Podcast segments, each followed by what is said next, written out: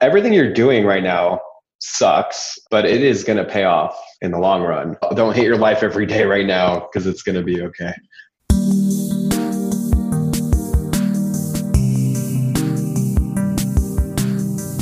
Hey there, everybody. Hey there, career changers. Welcome to Career Therapy, the podcast. Today we have with us Eddie Patzsch, and we are going to be chatting about taking risks and experimenting with things in your career, how to test, how to learn, how to grow. Eddie's had a really interesting history, and we met back in 2014, uh, back when I was with Idea Lemon, one of my first startups. Uh, and we were teaching an a personal pitch, like personal branding course. I think you came to. Uh-huh. Um, called Discover Your Inner Awesome. And I actually just found the email earlier today. And apparently, you got locked out of the building, or okay. we didn't let you into the building, and you missed one. we had to like go through really? a whole rigmarole to like get you another like refund in a class and all this other stuff.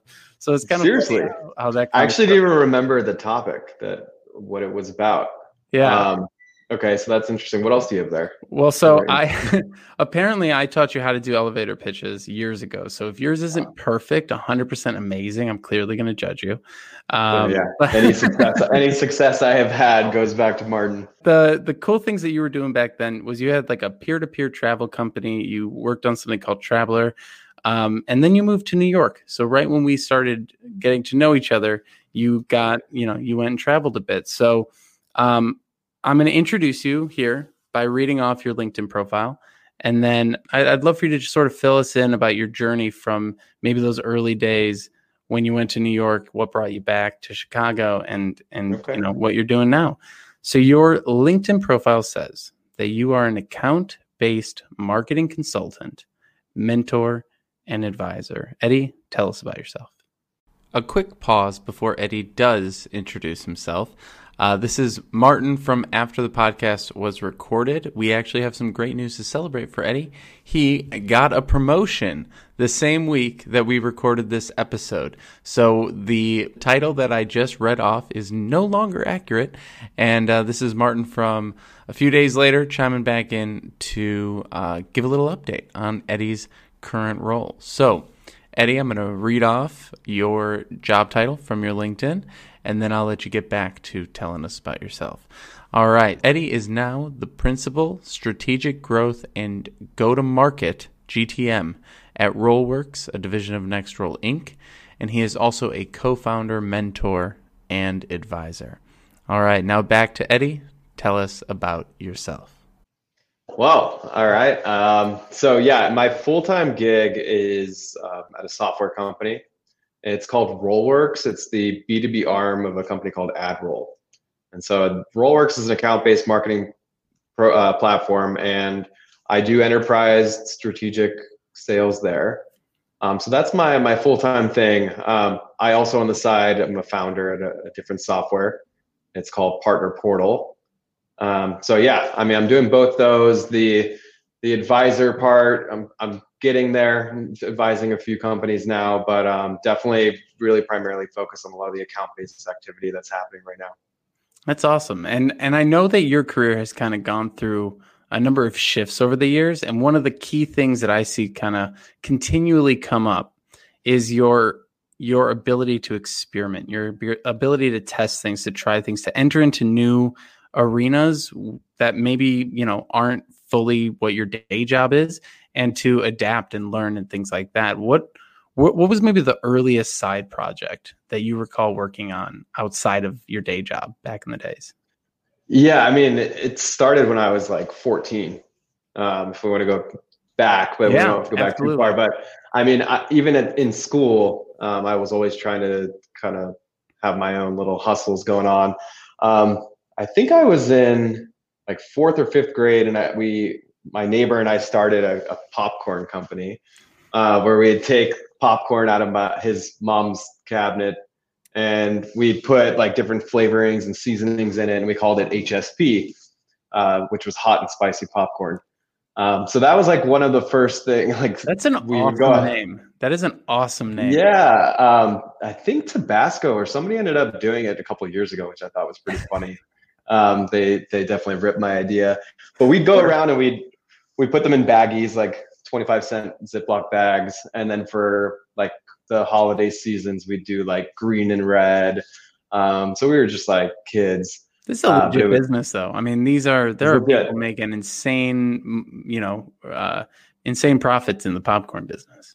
Yeah, no, it's it's big time. Um, if I were to, I should have pursued. It would have uh, definitely IPO'd by now.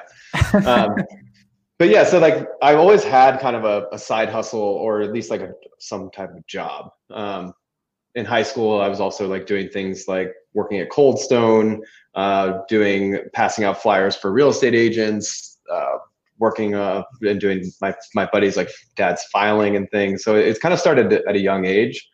Um, my mom was a single mom and a foreigner, so she didn't really have much like input into like what she thought I should be doing outside of you should be a doctor or a lawyer. It's kind of like the the two considerations initially. Um, but what I started to learn was that uh, there were many other other opportunities and things that I could do. Um, so I ended up actually starting my career in in college, initially in, in entertainment. And so, in uh, while I was at Chapman in California, um, I was at oh, I was working for I did an NBC Universal internship and an MTV internship. That's and awesome. so these, yeah, so that was like kind of my realization of there is there's these big big concepts, big businesses happening. I don't need to be intimidated by them. Like I could actually, there's an opportunity to to get in there, um, and it became a little bit realer and more realistic for me uh, once those things started to happen. Well, that's re- that's a really interesting sort of uh, you know juxtaposition, right? So your mom's view of things was like doctor, the the traditional occupations, right? And then there's just everything that's going on in the media world, which seems so far away. And, and, you know, maybe you're in California, so maybe it felt a little bit Mhm. closer.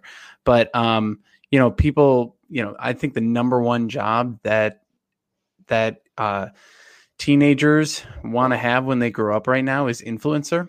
That's the number Yeah. one thing that I think 80% of the population is saying they want to be influencers, which That's how do you, how do you have 80% of people being influencers? That just seems Yeah, that's crazy, so but- crazy. but but you kind of were in there in the early like in not not the early early days, but like you were in there when what, what were some of the shows that were on TV when you were in that industry? Yeah. So one, once I graduated, I, I started full time at MTV. Um, so the shows I was working on were Parental Control, uh, which is like a dating show. I not proud of that. not, not proud of that one. Um, Is that where they would, on- the parents would watch the dates on TV? what yeah, um, exactly. So uh, my job was to get people to go on MTV. So I did casting, and I would go out, set up events, um, go up to random people, give them my business card, and I mean, there was times. This is kind of like a, a bad story, but there were times where we couldn't find people to get on the show. And I think at one point we actually I ended up casting a brother and a sister that pretended like they were dating on the show uh, because the girl really wanted to go on MTV and th- they did that. Um, so that just to show you what kind of happens in the Oh, reality TV, re- yeah, reality Yeah. TV is real, right? The Kardashians actually look like that. Yeah, oh, yeah, yeah. and, Yeah, everything always. is 100 percent on on point. And I'm oh, you know, Totally. oh yeah, hundred percent. I got off that show and I ended up working on True Life, which is a little bit more of like a respectable Mhm. documentary series is what it was. Um, but yeah, I, I mean, what I realized like after a couple of years is just entertainment wasn't really for me. It was the celebrity type thing didn't really get me that excited. And just the idea of being like a Lloyd from um, Entourage or like we're having to work your way up from the mailroom and all that stuff. It just, it didn't really appeal to me. And so when you had that realization, you know, I, I feel like how many years in were you in the entertainment industry when you had that? I well, I'd interned for NBC for years. So it was I was pushing on like three and a half years. Three and a half years. Yeah. And I feel like Yeah. that's those are the moments where we're like, we're either going to do this the rest of our life and commit to this, or we have to make a change. Like, I feel like that two, three, four year mark is like where people really feel like they need to shift. So you're Yeah. you're in California at the time, right? And Mm-hmm. what was your where was your head at? What what what options? Because again, we're talking about like sometimes we can get super focused on like, oh, these are the options ahead of me, and kind of lose the the forest from the tree, right? And like, so yeah. how how did you start breaking away from that? How did you start figuring out what other types of careers exist and and other things you could do? Yeah, I mean the the thing there is the, the for one there there was some sacrifice that went into that into each job um, that I've had, and like the sacrifice there was I was commuting from Orange County to LA, which could be hours, like two and a half hours each way sometimes. Um, and then for the internships, they were unpaid. And so it was like one of those things initially where I was like, okay, this is like a lot of sacrifices. Like, when is this going to start to pay off? And as, as exciting and, and glamorous as it was, it just, it, it wasn't really what I wanted to do. I didn't know what I wanted to do. Um, thankfully, so I look at it as a thankfully, but in like 2008, MTV laid off a lot of people. Um, so I was part of the group that was like, let go. Um, at that time, it, it wasn't a big deal to me because I was still pretty early in my career. It wasn't like I had kids or anything like that. Um, but it was like a time for me to reflect and figure out, okay, now I can go do something different. Um, so we, I actually, um, at the time, me and four other guys in California decided we should we should move and really change it up. Um, so we we started to think of places to go uh, even before I was even knew what industry I was going to go in or do anything. And we ended up doing four cities in a hat, and we played the hat game. Uh, so it was like New York, Chicago, Barcelona, and like uh, Buenos Aires um, Chicago got pulled. And so me and four other guys individually came out here to Chicago, um, shared an apartment. It, it was just one of those like weird moves where we all were on the same page kind of thing. That's amazing. What what age yeah. around was this? Too old to be doing that. I think we were like like 24, 25. So, I don't know. I, mean, I, think that's fair. I think that's a fair age. I did a, I did a similar thing around that age, maybe maybe a little even later. Um, quitting my job and doing a road trip around the country. So, I mean, those those are the kinds of things I feel like doing that early on, especially before family, before you know larger life commitments. That's it. It helps you be more secure in the decisions you make later. I feel like. Yeah, no, that's that's a good point. Um, I guess it's like that quarter life crisis kind of thing, but I think everyone needs to do that kind of stuff. I, I traveled a lot in my 20s. That was like my thing. Um, but that was that was a big deal at the time. And the the weird thing is, I, I didn't have a job, so don't ever do that. But um, I was one of my friends had already gotten here, and he's like, Eddie, he's like, why don't you apply to some sales jobs? And uh, and then I, all the like stereotypical things about mm-hmm. being in sales came to mind, which you could probably like assume pushy, sleazy, all those things. Um, and he's like, look, he's like, your job now is to convince people to go on MTV. Like you're convincing people to go on. You're selling them on, putting themselves on on on national TV. He's like, so if you could do that in a business capacity, like you're basically doing sales. And so I applied to some sales jobs literally from the car while we were heading out and we got here on a Friday. I interviewed. I had an interview lined up Monday, and by the that week, so it was a total week in Chicago. I I got the job.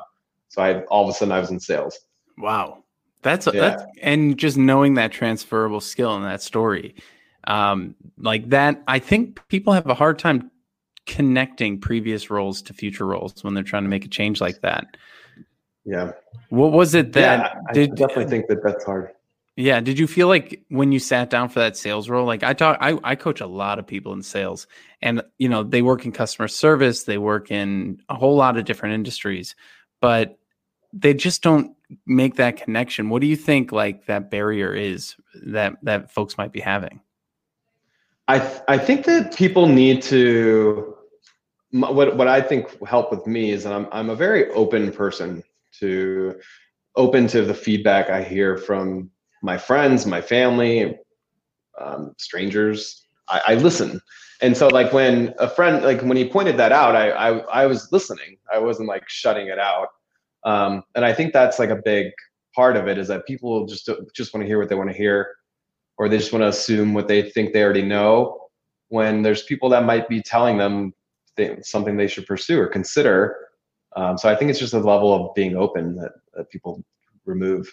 That's really cool, and that actually harkens back to uh, one of our earlier episodes with Corey, who we're both friends with, and who actually uh-huh. reconnected with us. Because when you moved to New York, we, right. we, sort yeah. of lost touch, and then we just randomly met at this uh, networking dinner that we were both invited. Yeah, like, like, you wait, what? Yeah, right. all right. yeah. Um, yeah. And he had said the same thing. Um, I was talking to him about like how do you convince someone to buy your product, and he was like, I listen to them, and it seems like yeah. that ability to listen is such a key it's a it's such a key skill in the sales world. Um, yep. And how do you have have you always had that? Did you develop that? Like, what are the things that you do to improve your ability to listen? I, I've always been a, a pretty good listener. Um, I don't really like to talk about myself actually very often, and so inherently that's how I became like initially became a good listener.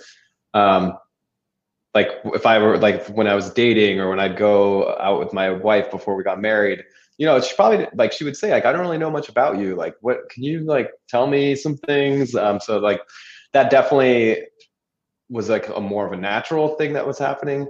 But when I look at where I am today, it's it's actually a lot of it leads back to this role that I had um, as a bellman. So I was a bellman for four really? years at the, at the Marriott. Yeah.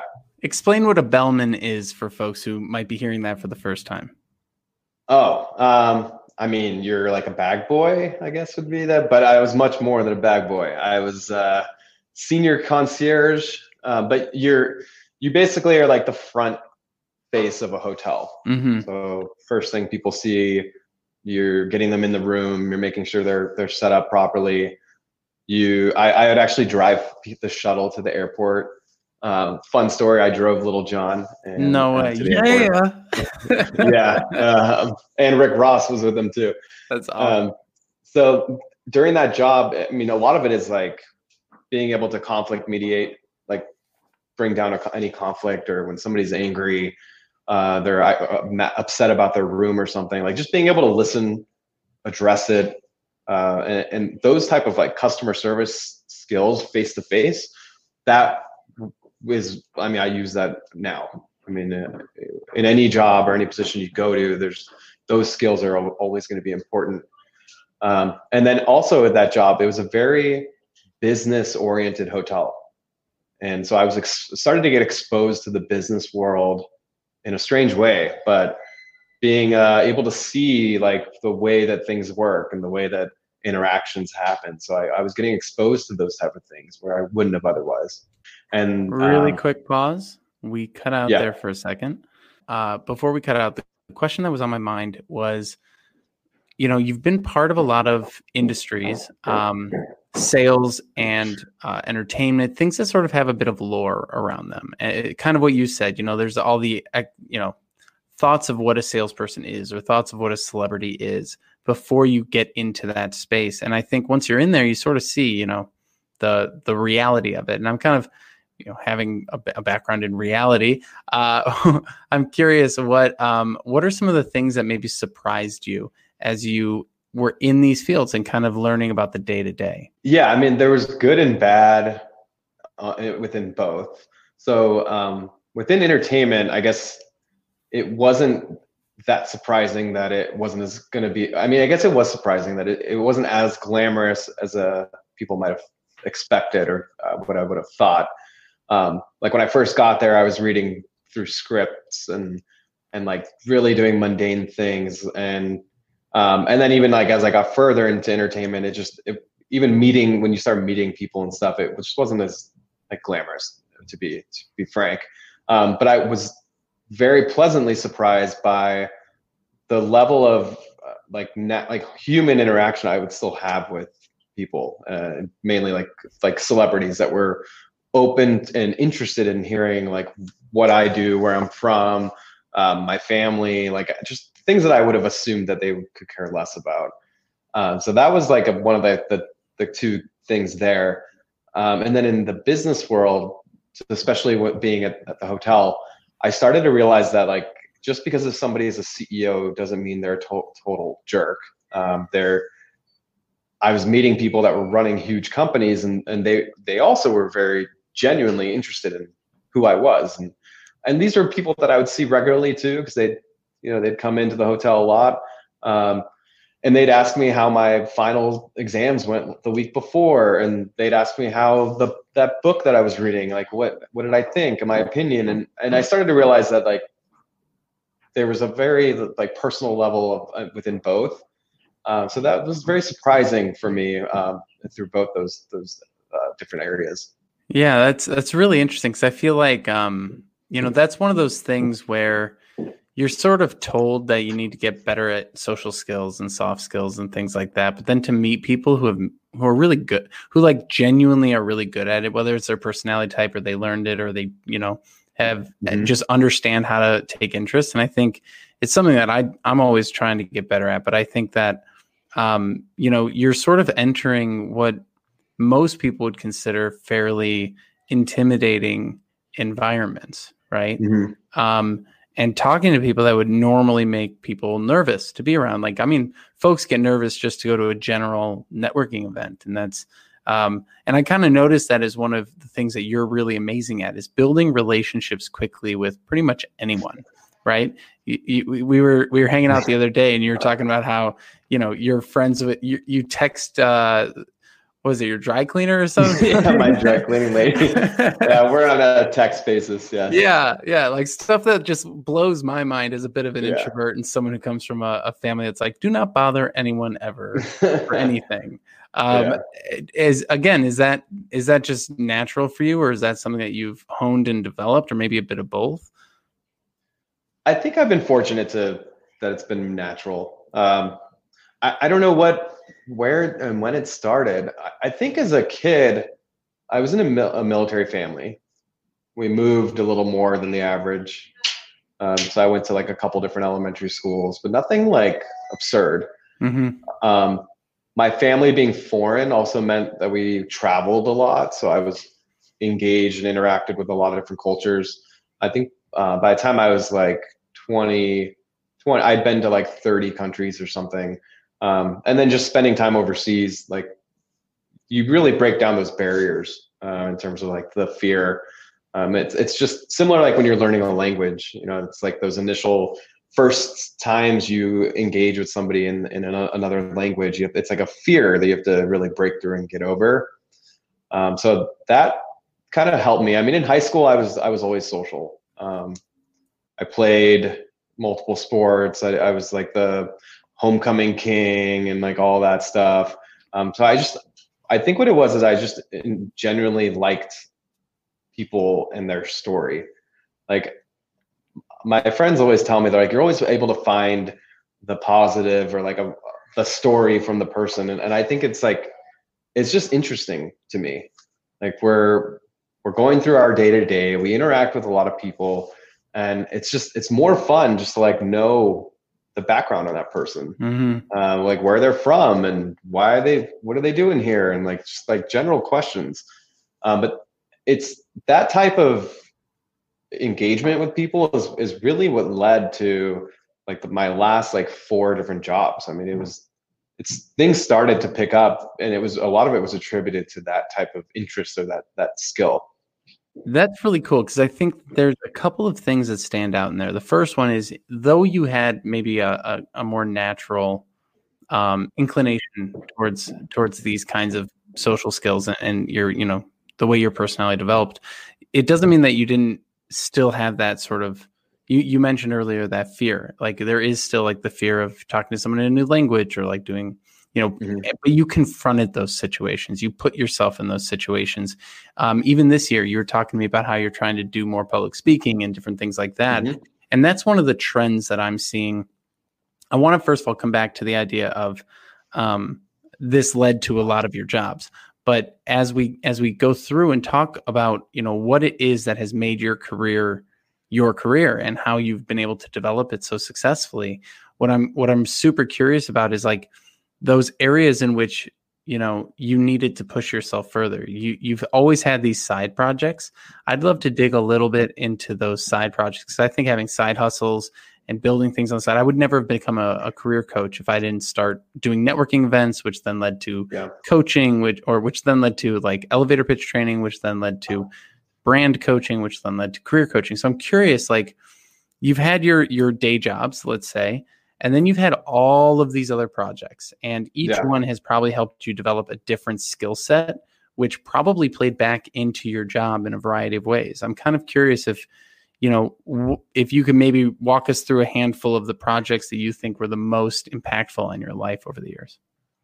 Yeah. Um, so I, I, yeah, I've always had a side project. Um, the so when I did to kind of like go back to that first sales job, um, first that first job sucked.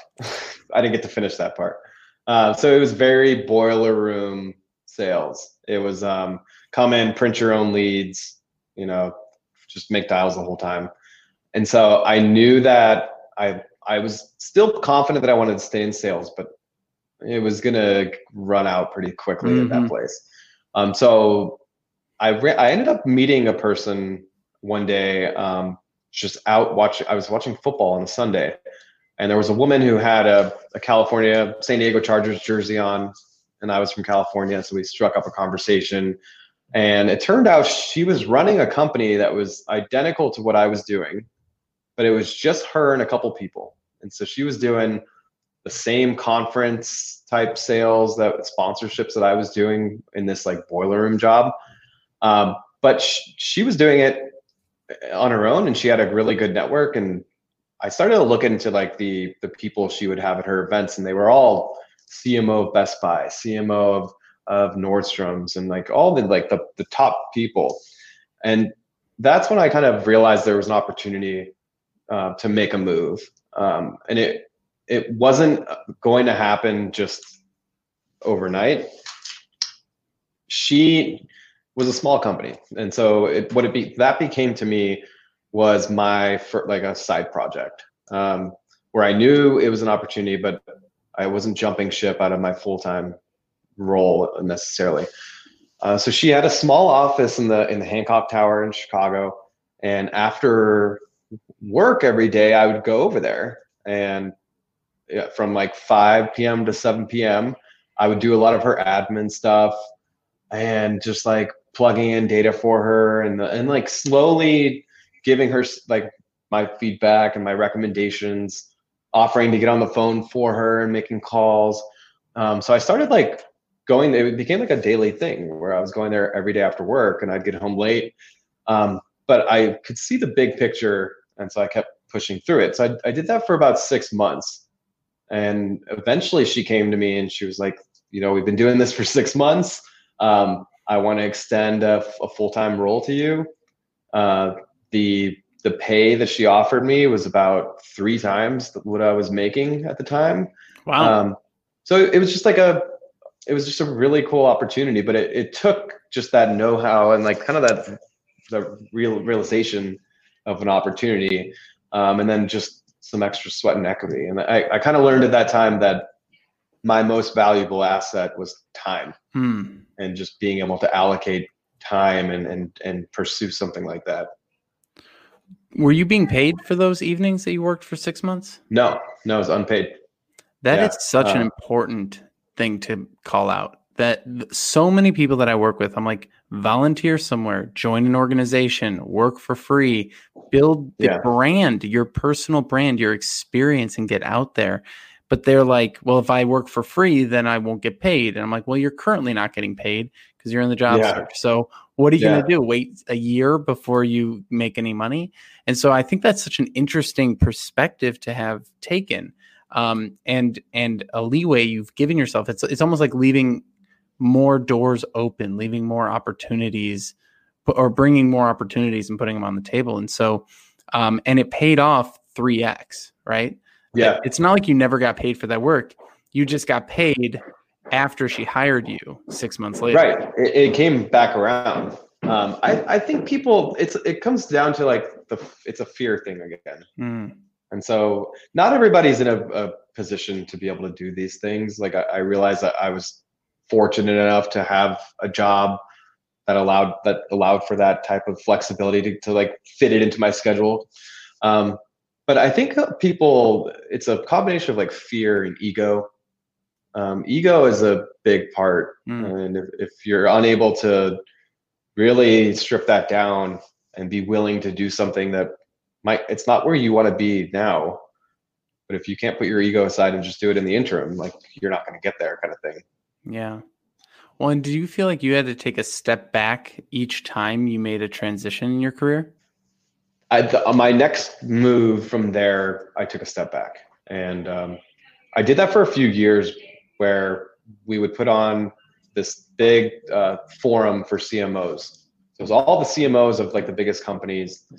They all knew me. I used to sell all the sponsorships, so I would like I got Yahoo and Mastercard and these companies that would give us money to come to the event. So that was that became my role. Um, as I was going to these events and like I got to meet people like Ray Kurzweil and different futurists that were in the tech world, I knew that tech was like the next move that I wanted to make.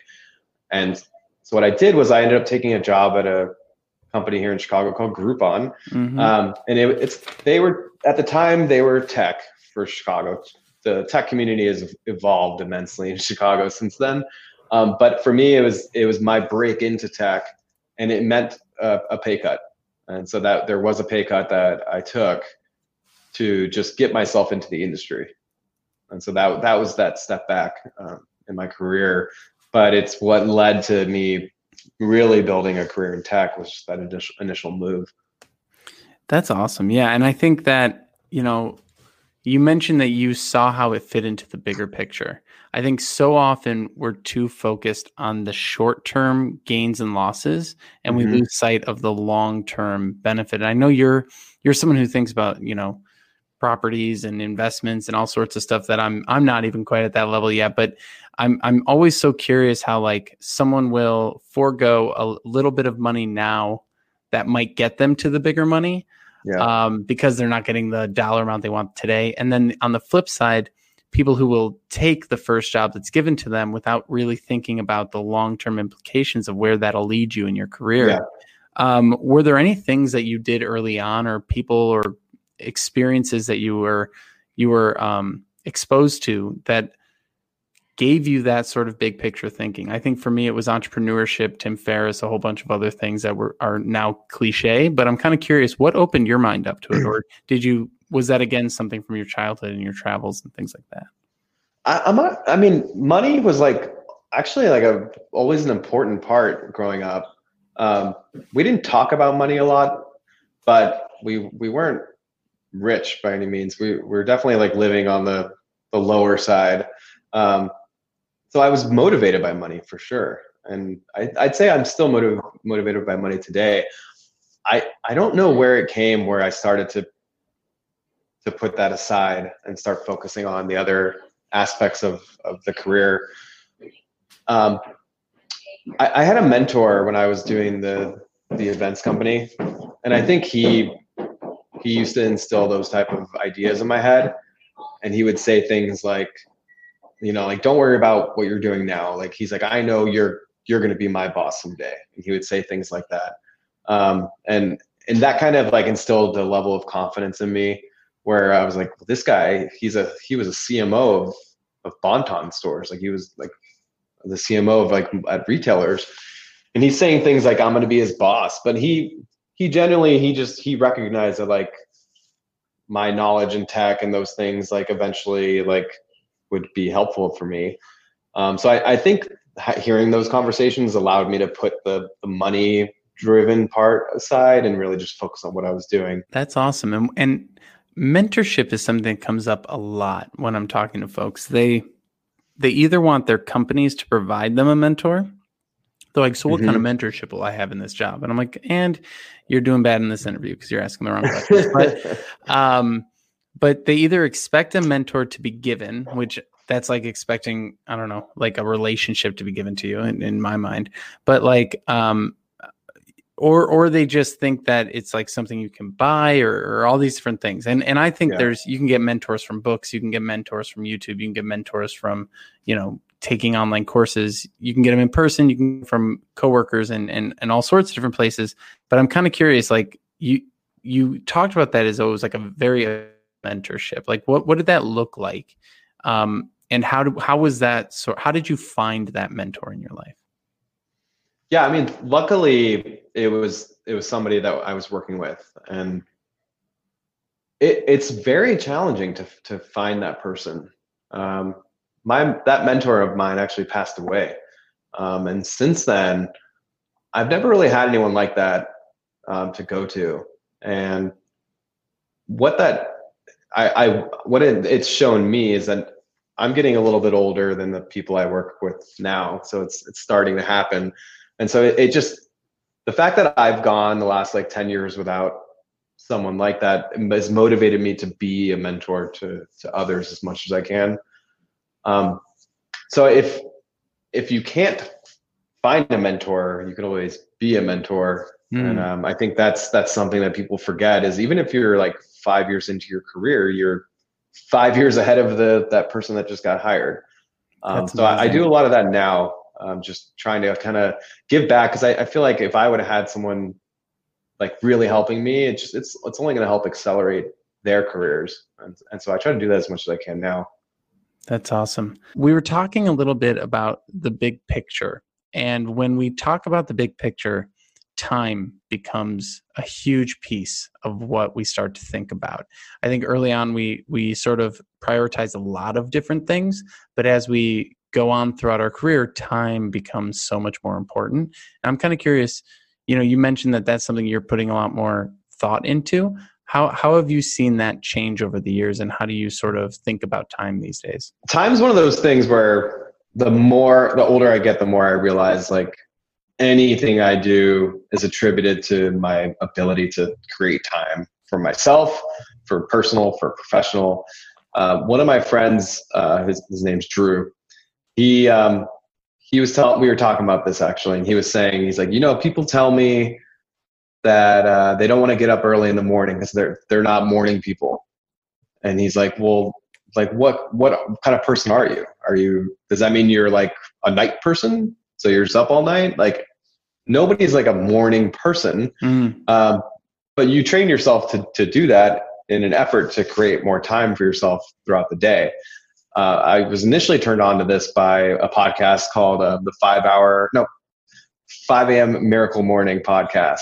cool. And yeah, this guy's whole thing is just like, look, you get up at 5 a.m. He's like, you're giving yourself like two, three extra hours in the day that you wouldn't have had otherwise. Um, so I've, I've taken that to full heart. I don't get up quite at five. I think I'm pushing more like 545, maybe like 530. Um, but that little amount of like change allows me to, to figure out how, give me more time during the day to work on things outside of just my day to day. So at each different stage of my career, I've always been doing things on the side and, and people are like, well, how the hell, like, how are you doing this? Like, I don't understand. Um, but it's, it's mornings, it's nights, you know, I have a daughter now, she's two and a half. So it's even harder now, but you're still able to do it. You just have to make, make time. Yeah. But it's definitely the most valuable commodity um, for, for all of us. And it's so much different than the mindset you hear of, oh, once I have kids, I guess I have to stop doing all the things I love. Got to stop being part of these groups. Got to, it's like, what, what are you talking about? It's just about Yeah. prioritization. And I feel like so often, I, one of the greatest things to do is to sit down and actually add up what you do with your time and analyze it like legit. Um, oh wow, I thought that I was sleeping eight hours, but really I was waking up and then laying in bed for an hour looking at Imgur or something like Yeah. Yeah. Yeah. um, and just realizing that like there is so much time wasted that is so passive we don't even see it. Oh, totally. Yeah, I mean it's it's I think the most crucial part of time being wasted is like the final part of your day. I just I think that we all have a, a custom this habit of just like I need to turn off, so I need to watch some TV, and like sure, like I, I get it, I do it too. every night for like Mm. an hour or two. But I still make sure I'm going to bed early enough to the, where I can get up early enough and to be as productive as I want to be. Uh, I think it's easy to get sucked into that. Like, you know, I'm just, now I'm just sitting up. So I, I, I've catch myself like kind of like setting parameters around, like almost like setting rules of myself. Like in 10 minutes, you're to, you're to get up, you're to turn off the TV, walk away. Um, it doesn't matter if the episode's over. Like it's not, we live in a day of on demand. Um, so that, that's like one thing. Um, and then the other thing is just in terms of like the weekends. I mean, we, we, like the weekends are a time to rest and relax, but that doesn't mean you don't need to take like two, three hours of the day to get some stuff done. Mm. Um, some people aren't really into that. I mean, they, they feel like we, we already work enough. But if you want to do things outside of your day to day and you want to make a transition or a move, maybe you have to do that for a couple months. It's Yeah. just, it just depends what you're trying to do. And I think it's also re refocusing what work is, right? I think a lot like this is technically work for me, right? Like Right. creating content. But it's it's enjoyable and it's something that I look forward to. And so when I'm doing it, it's not like when I was doing spreadsheets in my first job on the weekends and I hated everything in life. It's a Uh-huh. completely Yeah. different thing. And, you know, w- I'm fine being on a call till six. I'm fine working on the weekends and editing at night. And I think um, so much of it becomes like pe- the question you probably get asked is like, well, how do you do it all? How do you have your job and your family and your side projects? It's like, well, it's it's by not doing other things, um, or Yeah. by making more time for these things. And one of the biggest changes that I've seen is that you will fill. It's almost like if you buy a house that's too big, you will buy enough stuff to fill those rooms. If you open Mhm. up your day with enough time, you will find things to waste that time with. And so yeah. when I look at a day and it says you're free from this block till this block, and it's a big chunk of time, I'm like, shit, I'm going to be way less productive in that time block. when I look at my calendar and it's back to back stuff with 20 minutes in between stuff, I'm like, those are going to be some serious 20 minutes of getting some shit done. uh-huh. And I feel No, like that, yeah that that approach really helps and for me it's it's deadlines too um, setting a goal to be on a live stream every morning at 8 a.m I, i've never had such a consistent sleep schedule in my entire life and yeah. like just a little change like that and the coolest thing is once you start doing these things it forces you to look at and confront other areas of your life where you're not performing at your best in order to go to bed on time you have to contend with the other people in the house who are Oh, yeah. preventing you from getting to bed at time. And so you actually have to learn how to deal with conflict how to deal with people how to how to negotiate. Like it, there's all these amazing opportunities to learn that come out of putting a, a restriction in one area of your life. Yeah, I mean, it, it, the funny part about the like the negotiation thing, like I, it was like a year ago. I was like, I'm gonna start going to the gym in the mornings. I can't do afternoons. Um, I'm gonna go from 7:30 to 8:30. And my wife was just like, "Mm, No, you're not. That that's like the prime time when our daughter wakes up. Like you're not. That's not when you're going. You can't go to the gym in the mornings. Like don't even think about it. So it that's when I started going to the gym at six. So I'm done by seven. I'm back before either of them are even awake. Um, so that there, that's funny you mentioned that. But I think what you were like kind of touched on for a second back there was um, when you're putting in the extra hours. Like you mentioned, you said on the weekends you were doing spreadsheets and you were doing like some stuff that wasn't enjoyable. I think it's also a big, a huge factor is like when you actually enjoy what you're doing, it's Mhm. not such a big burden to add in those extra hours yeah um, when I'm working after work, like I have I have a startup. It's been about a year and a half, and we've got like 20 customers. Um, it's more. It's just fun. Like I'm like this is my baby. I'm building this myself. Everything that we do, every deal we close is like coming direct to us. Like it, it's cool. Um, so it doesn't become as much work. It's it's just more of like a fun challenge, Mm. and so it's it's okay to fill those hours with something because it's a little more fun. A hundred percent, dude.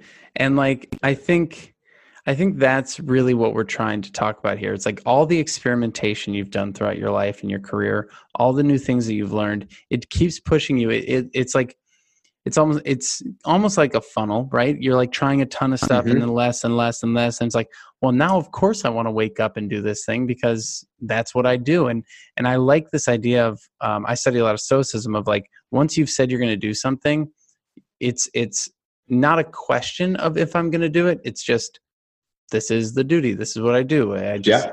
I just go, I show up. I don't even like contemplate the weather before I walk out the door. I just put on the jacket and show up. And and I think Totally. once you get into that rhythm, I mean the people that are the most productive are the people who have the most going on.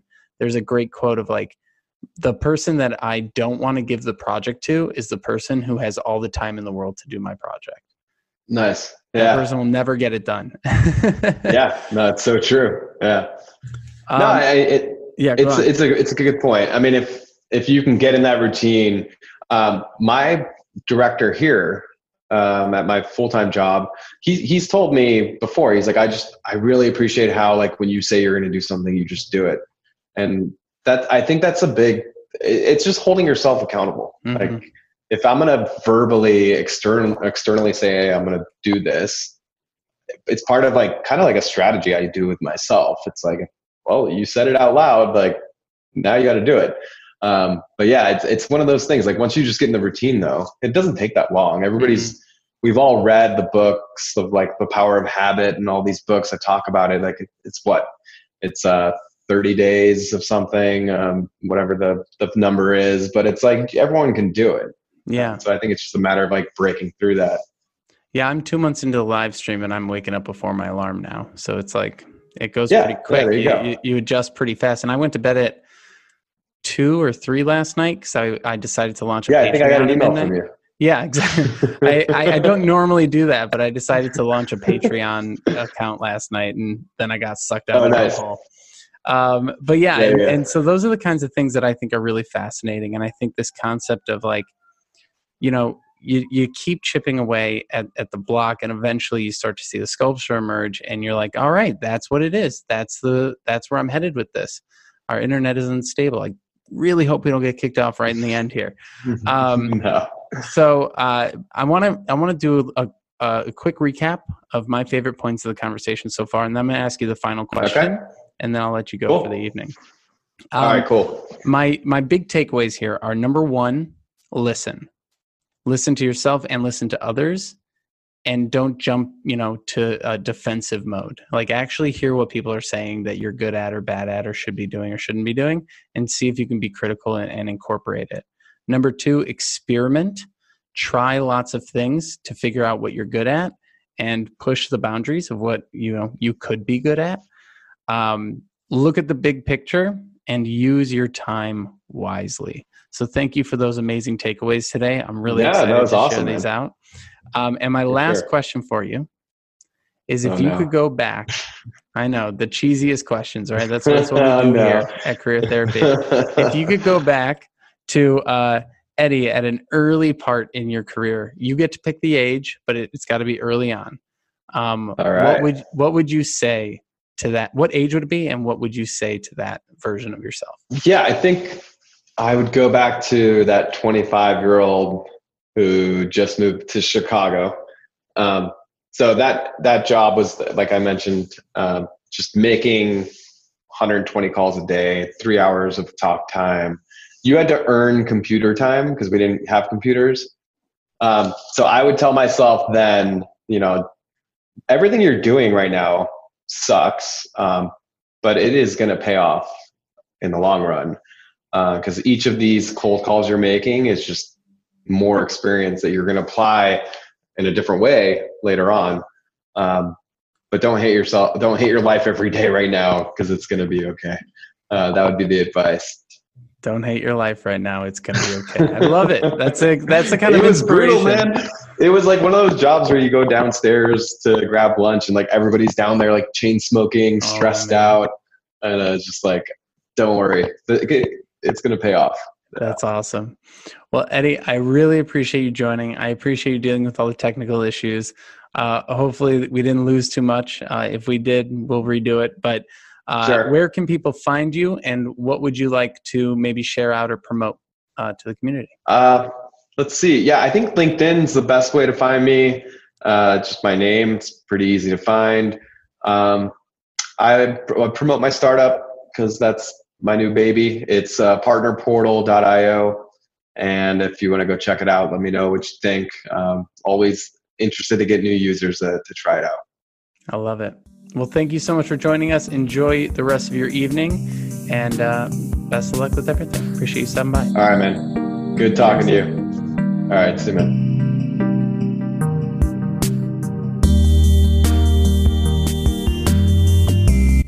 Hey there, listeners. Thanks for hanging out to the end of the episode here. Martin back with a quick request for you.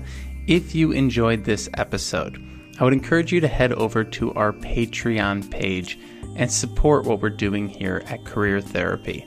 Our entire goal with the content that we create is to help people build confidence in their careers and land jobs that are a great fit for their lifetime. If you join our Patreon for just the price of a cappuccino, a cup of coffee once per month, you can get access to direct message coaching, live streams, the podcast, and even some exclusive content. We have a couple other tiers that include group coaching and one on one coaching as well, if you're interested in those things. But I just wanted to say thank you for listening. For those of you who are able to support the podcast in in other ways and, and maybe become a financial contributor here on Patreon. I very much appreciate you keeping the lights on here. And I hope that everything is going well in your career and your job search. I'll see you on the next episode.